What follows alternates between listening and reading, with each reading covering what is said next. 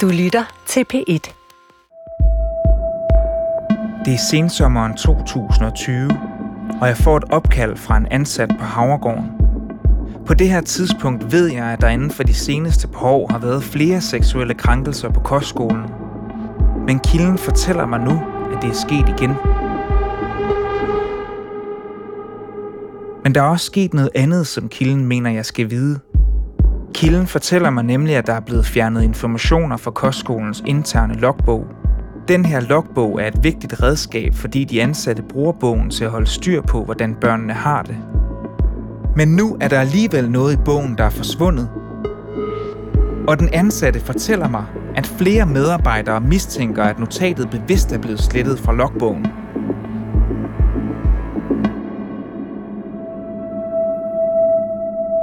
Fra P1 Dokumentar. Mit navn er Christian Stemann. Du lytter til 6. episode af Kostskolen.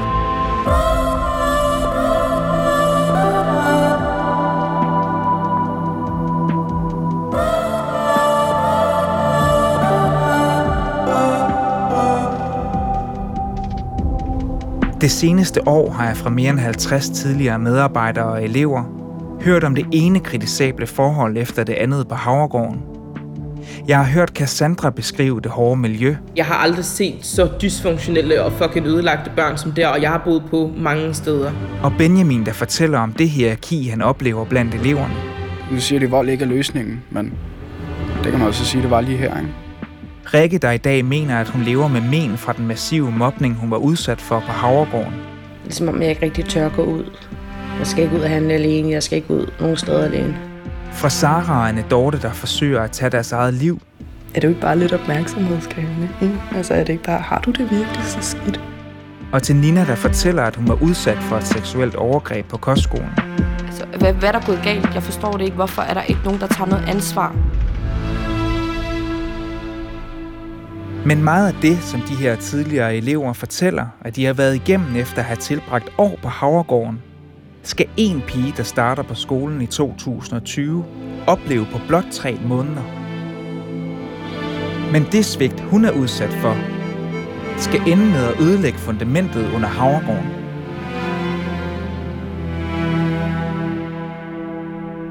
Kan I ikke bare lige øh, sige noget, hvor I er, eller hvad I hedder? Jeg hedder Kenneth. Og jeg hedder Camilla. Det er februar 2021, og jeg sidder i stuen hjemme hos Kenneth og Camilla. Kenneth og Camilla er far og stedmor til den her pige. For at beskytte hende nævner vi ikke hendes navn, men jeg har selv talt med pigen, og hun har givet sin far og stedmor lov til at genfortælle, hvad der skete de tre måneder, hun gik på Havregården. For både Kenneth og Camilla mener, at deres datters fortælling er vigtig, hvis man skal forstå, hvordan Havregården og kommunen ifølge dem har svigtet. For de føler sig ført bag lyset af forstander Morten Ulrik Jørgensen og resten af ledelsen på Havregården, der lovede, at de ville passe på deres datter. Hvad var jeres indtryk af stedet? Det var godt. Ja, Lige umiddelbart efter det møde rigtig godt. efter Morten han havde fortalt, at det, det ja, det, som jeg siger, han kunne, han kunne sælge sand i Sahara.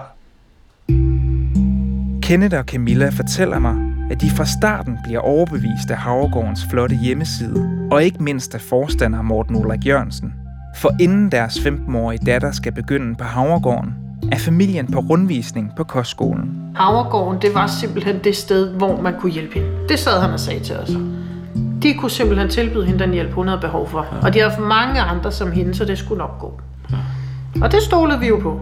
Man kan ikke gøre andet, når man møder sådan en mand, der har et smil over hele femøren, og hele livet er bare fantastisk. Ja, en lille sprællemand, vil jeg sige. Da vi blev fuldt rundt og hilste, der kan jeg huske, vi kommer ud i det der fællesrum, hvor de sidder og spiser. Der sidder der to drenge ved et bord. Vi går rundt sammen med Morten. Og så siger han sådan kægt i det, Nå dreng, kan I lige fortælle, hvad det er, I laver? Og så forklarede de jo så, at det var noget med nogle pligter, de havde, og da vi kom ned i det grupperum, hun skulle være i, der blev de alle sammen bedt om af Morten at tage en runde om, hvad hedder de? Og hvad grupperum bor de i? Så det virkede som om, der virkelig var sådan en form for respekt for de voksne, og tingene bare kørte. Det er jo meget betryggende. Ja, det er jo også... datter Ja. skal gå. Ifølge pigens sagsmappe, så skal Kenneth og Camillas datter starte på kostskole, fordi kommunen har valgt at lave en såkaldt frivillig anbringelse uden for hjemmet. Kenneths kone dør, da datteren kun er to år gammel, og dødsfaldet er svært for hele familien. Sorgen slår revner i forholdet mellem far og datter, og det hele kulminerer i foråret 2020, hvor der er mistanke om vold i hjemmet. Politiet efterforsker sagen, men frafalder den. Alligevel beslutter kommunen med Kenneths samtykke at sende hans datter på Havregården. Med alt det, vi ved nu, hvad tænker I så om den rundvisning? Den var meget falsk. Ja. Virkelig falsk. Hvorfor? Jo, men sådan som han forklarede tingene, det, det, det var jo guld og grøn skov, jo. De, de kunne sagtens hjælpe hende. Der var, ingen, der var ikke det, de kunne. Det, man kunne jo få hjælp til alt. Sandheden var jo så bare noget andet. Jo. Ja. Efter at Kenneths datter er begyndt på Havregården, går der ikke mere end en uge før, at de opdager, at deres førstehåndsindtryk af kostskolen ikke stemmer overens med virkeligheden. Man kunne se det f- første weekend, vi var der. Fordi de var børnene, de manglede faktisk øh, voksenkontakt. Ja. Fordi når vi kørte op og besøgte hende, første gang jeg så hende, det var ligesom om alle skulle være sammen med os. Ja. Den klike, hun ligesom gik i, de var med ude på den der hoppepude sammen med os. Ja. De snakkede med os, de søgte os. Ja. Men, men første gang, vi var oppe og hente hende den weekend, der kunne vi jo godt se det glansbillede, vi havde for rundvisning om fredagen. Hvor de sidder pænt og præsenterer sig og alt det her. De var jo et rent gedemarked, der var op den efterfølgende.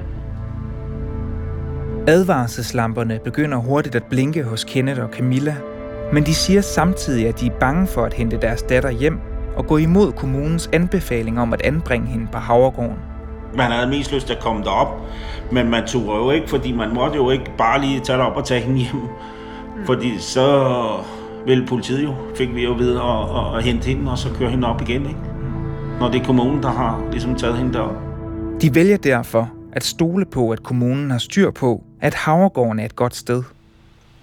Ved I, om kommunen havde været op og, og tjekke stedet ud? Altså, Det har de kigget ikke. Det har de ikke.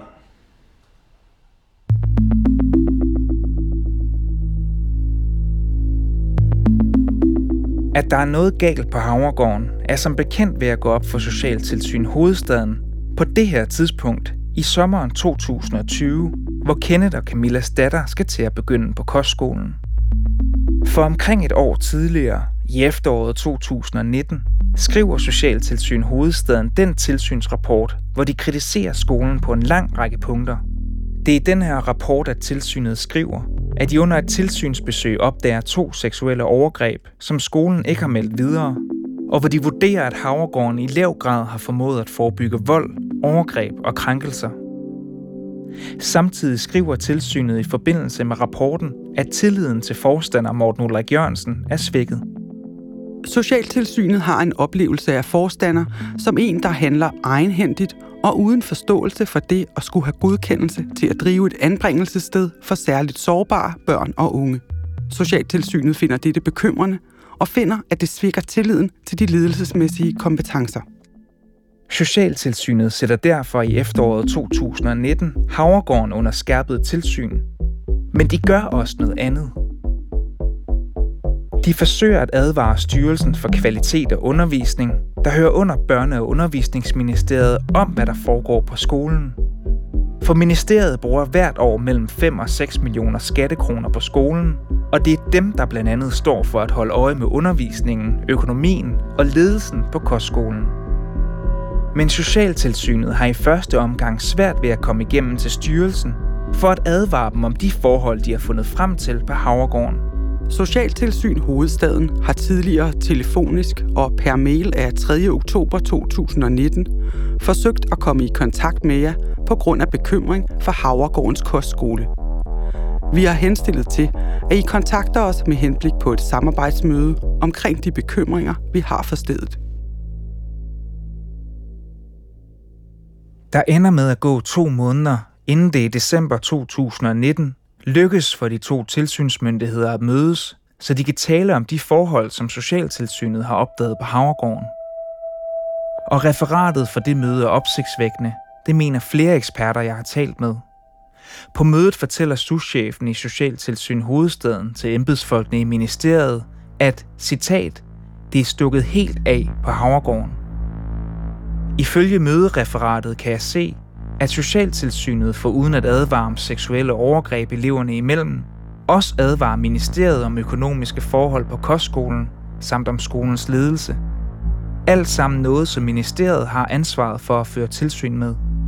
Socialtilsyn Hovedstaden oplyser om alle de bekymrende forhold. Vi har oplevet overgreb, målgruppe, pædagogik, metoder, sammenbrud i anbringelsen og den manglende kapacitet til at rumme de behandlingskrævende børn. Men på trods af Socialtilsyn Hovedstadens konkrete advarsler på mødet, går der næsten et år inden ministeriet indleder en grundigere undersøgelse af Havregården. Lektor i socialret Eva Nauer Jensen mener, at det er tydeligt, at styrelsen under Børne- og Undervisningsministeriet ikke har reageret i tide. Det er jo også fuldstændig katastrofalt, at man ikke har reageret med det samme på, på det her. Hun kalder forløbet ubegribeligt. Der er jo noget, der tyder på, at Undervisningsministeriet slet ikke har været forberedt på, at de skulle handle på sådan en, øh, en sag som den her. At de har været helt blinde for, at det kunne ske, at det kunne lande på deres bord. På Havregården og andre kostskoler for den sags skyld, er der forskel på, hvem der skal føre tilsyn med hvad. Arbejdstilsynet skal holde øje med medarbejdernes arbejdsforhold og miljø. Styrelsen for Kvalitet og Undervisning under Børne- og Undervisningsministeriet skal holde øje med, at den undervisning, eleverne får i timerne, er god nok. Og samtidig skal de holde øje med skolens økonomi og ledelse. Og så er der Socialtilsynet, der skal føre tilsyn med det, der sker på kostskolen, når eleverne så at sige har fri. Eva Nauer Jensen mener, at det er et problem, at de tre forskellige styrelser og tilsyn, der skal holde øje med Havregården, ikke taler bedre sammen. Når ansvaret er fordelt på så mange hænder, så er der ingen, der føler, at de har ansvaret. Og det har man tydeligvis heller ikke rigtig oplevet i undervisningsministeriet. Man fik den her besked. Der har man formentlig tænkt, at det må være noget socialt. Øh, det er ikke, det er ikke os. Det viser bare det her med, at, at det er blevet så uigennemsigtigt, hvor det er, man skal hen, og hvem det er, der skal reagere på det her, øh, når vi har fordelt tilsynsforpligtelsen på så mange hænder.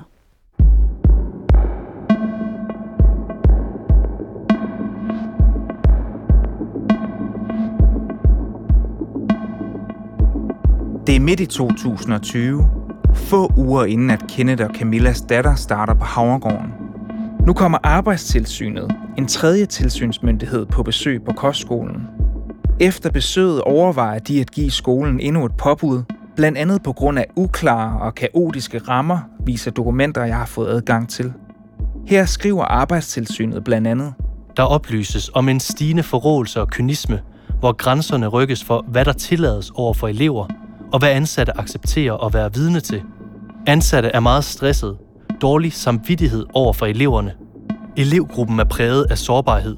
De har brug for særlig tryghed, forudsigelighed og stabilitet, som ikke imødekommes, når ansatte håndterer arbejdet med eleverne forskelligt.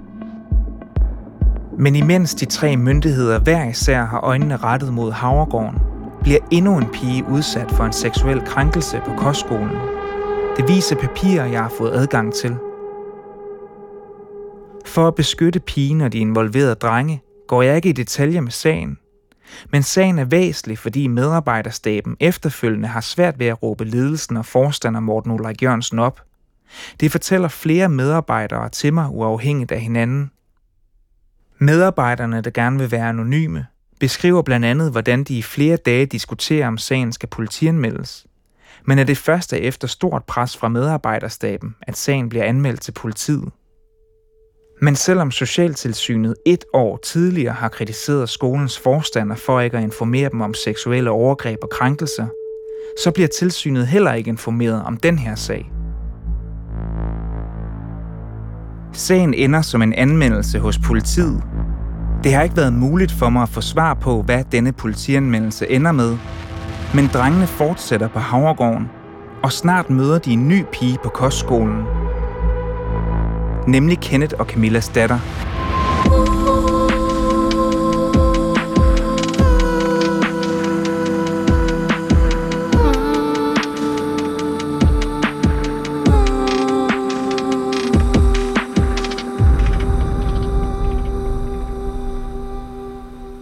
Men inderst inde, så tror jeg ikke, der er nogen som helst, der ved, hvordan hun øh, har det omkring det, der er sket på Havregård. Det tror jeg ikke. Kenneth og Camillas datter starter på Havregården i midten af 2020. Men hun når kun at gå på Havregården i omkring tre måneder. På de tre måneder når hun at blive udsat for massiv mobning og seksuelle krænkelser, der får store konsekvenser for den 15-årige pige. Jeg har fået adgang til den logbog, som medarbejderne fra Havregården fører over Kenneth og Camillas datter. Og her står der blandt andet, hvordan medarbejderne allerede fra første dag beskriver, at pigen har det svært på skolen. 20. august. Fandt hende nede på værelset med tårer i øjnene. Sad og talte med hende og hjalp hende med at pakke ud og få sengetøj på. Hun er en utrolig sød pige, som måske ikke passer ind i klientellet i gruppen.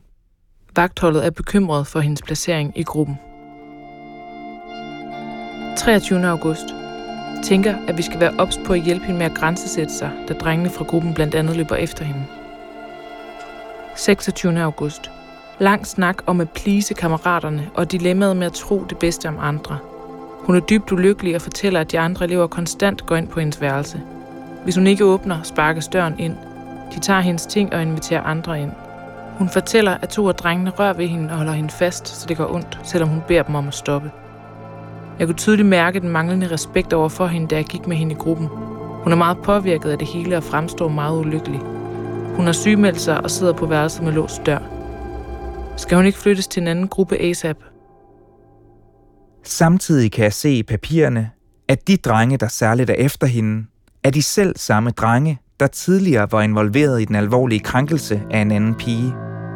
Den krænkelse, som bliver politianmeldt, men hvor drengene fortsætter på skolen. Når man ved, de gør de her ting, så må der være en eller anden alarmklokke hos de voksne, der reagerer og siger, Ja. Hallo, de her drenge er i gang igen, gør noget. Flere medarbejdere, jeg har talt med, der har været tæt på Kenneth og Camillas datter, fortæller, at Havregården ikke tog medarbejdernes opråb og notaterne i logbogen alvorligt.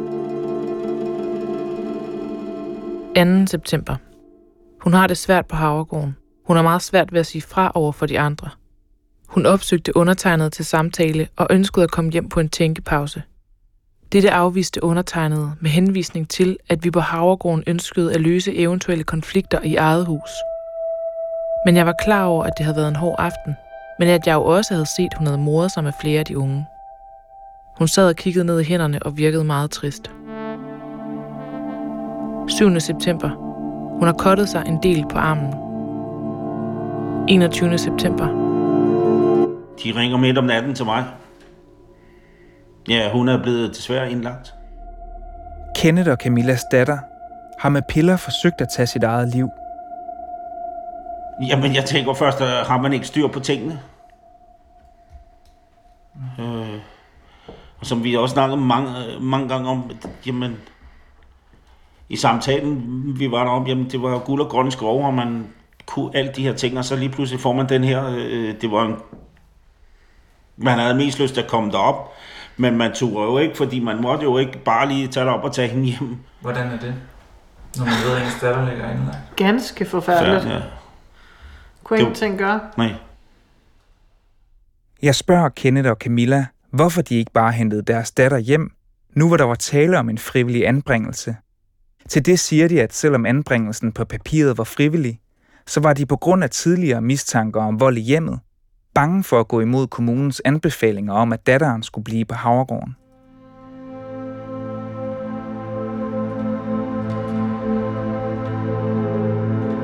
Dagen efter selvmordsforsøget bliver Kenneth og Camillas datter udskrevet.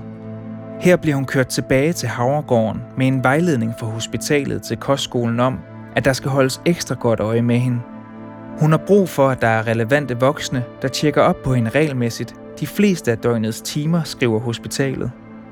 Hospitalet sender samtidig en underretning til kommunen, hvor de skriver, at de er meget bekymrede for hende. Gennem de overnævnte observationer, det psykiatriske tilsyn og pigens selvmordsforsøg, er vi meget bekymrede for pigens trivsel og udvikling. På trods af advarslen og underretningen vurderer kommunen ikke, at selvmordsforsøget giver anledning til at iværksætte akutte foranstaltninger. Men tilbage på kostskolen fortsætter mobningen i endnu voldsommere grad, viser logbogen. 24. september. Har været udsat for herværk, hård mobning og grove drillerier. Fik smadret vinduet helt, så rammen er gået i stykker. Drengene bliver ved med at køre på hende omkring hovedpinepillerne. Bagefter går de ind og smører tandpasta ud over hendes vindue. Værelset er totalt bumpet af drenge, der har væltet hendes ting rundt på gulvet. Den her episode finder sted kun to dage efter, at pigen har prøvet at tage sit eget liv. Dagen efter bliver hun igen udsat for grov mobning fra de samme drenge, hvor de blandt andet ødelægger et par solbriller, pigen har arvet fra sin afdøde mor.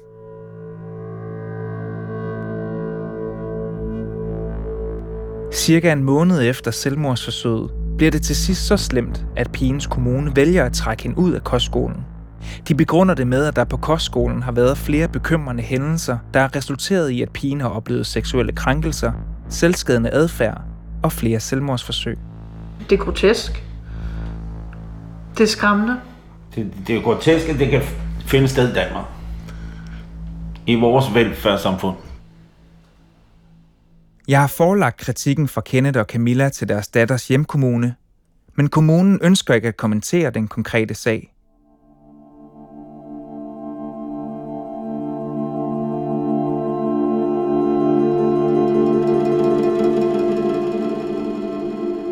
Kenneth og Camillas datter bliver taget ud af Havregården og flytter hjem til sin far og stedmor, hvor hun nu bor. Når jeg taler med hende i dag, fortæller hun mig, at selvskaden og de mange psykiske men af tiden på Havregården stadig er noget, hun kæmper med.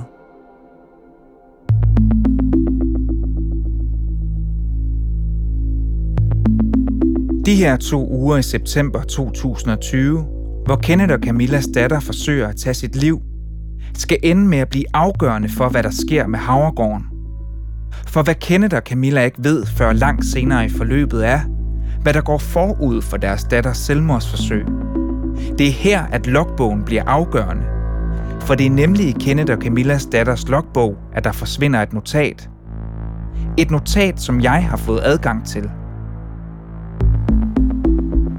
I det forsvundne notat kan jeg læse, at tre dage før at Kenneth og Camillas datter forsøger at tage sit eget liv, er hun involveret i en hændelse. Hændelsen bliver efterfulgt af en seksuel krænkelse på skolen, der involverer deling af nøgenbilleder.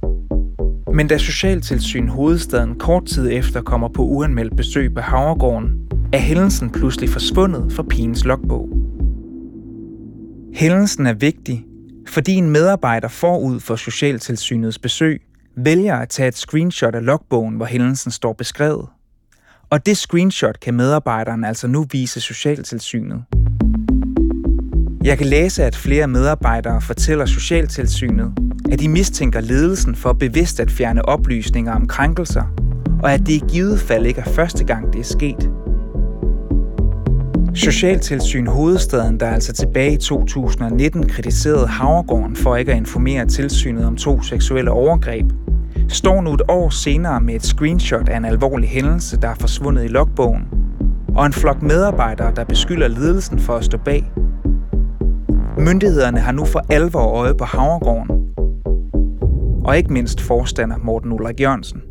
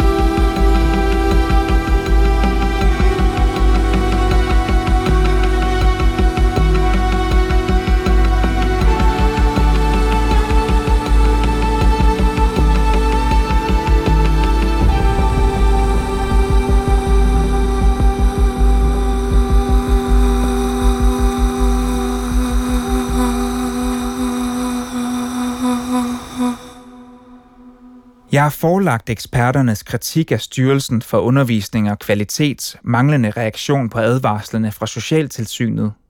Til det skriver styrelsen, der er, som det også tidligere er tilkendegivet, ikke tvivl om, at styrelsen i lyset af det samlede billede af sagen burde have reageret på et tidligere tidspunkt med tilsynsmæssige skridt, der nærmere kunne afdække spørgsmål i relation til økonomiske, administrative og ledelsesmæssige forhold på skolen. Til Eva Nauer Jensens kritik af, at tilsynene og styrelsen ikke har talt godt nok sammen, skriver Socialtilsynet. Det er vores oplevelse og vurdering, at vi har orienteret både Arbejdstilsynet og STUK rettidigt, og i et relevant omfang om vores bekymring for forholdene på Havregården. Forstander Morten Ulrik Jørgensen har tidligere forklaret, at han ikke kan genkende, at advarsler fra medarbejderne på kostskolen ikke blev taget alvorligt. Han har også tidligere erkendt, at det er sket, at kostskolen har optaget børn, der viser sig at ligge uden for kostskolens målgruppe, men at skolen ofte først har opdaget det efter børnene er startet. Forstanderen afviser at have fjernet noget fra skolens logbog. Han mener, at notatet var forsvundet på grund af en teknisk fejl, og siger, at han er ked af, at en række medarbejdere mistænker ledelsen for bevidst at have slettet i logbogen. Jeg har samtidig bedt forstander Morten Ulrik Jørgensen om et interview, hvor jeg gerne vil spørge ind til al den kritik, der bliver rejst af medarbejdere, elever og pårørende. Men han er endnu ikke vendt tilbage på mine henvendelser.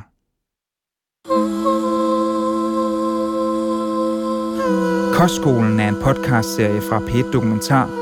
Mit navn er Christian Stemann, og jeg har skrevet og tilrettelagt den her serie. Kia Davis har hjulpet med research, Signe Mandsdotter har klippet og lavet lyddesign, Morten Thorhauge og Asbjørn Kjærgaard Pedersen har komponeret musikken, og Jens Wittner er redaktør.